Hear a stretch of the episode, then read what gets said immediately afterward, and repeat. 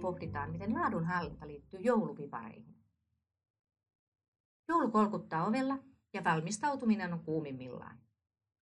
Joulupipareiden paistaminen on mukavaa ja saa kodin tuoksumaan ihanalta. Samalla myös mieli valmistautuu jouluun. Mutta mitä tekemistä laadunhallinnalla on pipareiden kanssa? Aika paljonkin. Sitä ei tule vaan ajatelleeksi. Pipareiden paistaminen liittyy laajempaan kokonaisuuteen, eli joululeivontaan. Joululeivonta taas jouluvalmisteluihin.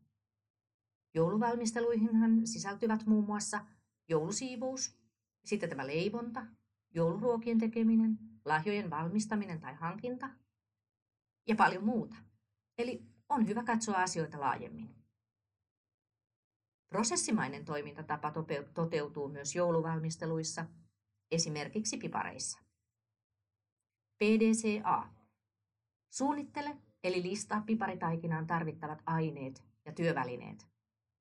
Toteuta suunnitelma eli hanki tarvikkeet, valmistusaineet ja leivo piparit.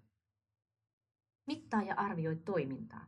Eli tuliko hyviä pipareita, tuliko niitä riittävästi. Paranna ja kehitä, eli arvioi, oliko resepti paras mahdollinen. Itse leivonta on myös prosessi. Valmista taikina, laita yöksi jääkaappiin. Kaulitse taikina ja ota siitä muotilla pipareita. Paista ne. Muista vahtia, etteivät ne pääse palamaan. Maista. Anna palautetta.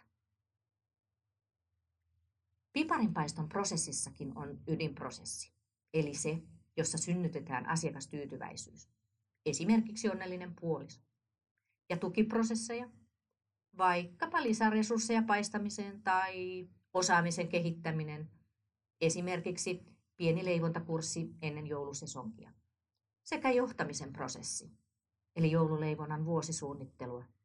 Ostammeko kaiken valmiina vai teemmekö itse? Mitä kaikkea teemme tänä vuonna?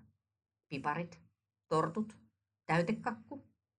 Ja sitten pitää vielä määritellä, että kuka tekee, milloin tekee ja niin edespäin. Oliko prosessissa hukkaa tai pullonkauloja? Miltä arvovirta näyttäisi? Oliko resepti hukassa? Oliko kaikki tarvittavat valmistusaineet ostettu? Söikö joku raakaa taikinaa? Postasitko kuvia someen ja ensimmäinen pellillinen kärähti? Oliko kuorrute liian kovaa? Polttiko puoliso kielensä, kun söi piparin liian kuumana? Aina löytyy kehittämiskohteita ja toimintaa voidaan parantaa. Arvioinnissa huomataan kehittämiskohteiden lisäksi myös kaikki se, mikä meni hyvin. Syksyn aikana on puhuttu laadunhallinnasta, prosessiajattelusta, prosesseista, arvovirrasta ja sisäisestä auditoinnista. Nyt unohdamme ne hetkeksi ja keskitymme joulun viettoon. Tämä oli syyskauden viimeinen podcast. Sarja jatkuu keväällä. Ihanaa jouluaikaa ja onnea alkavalle vuodelle.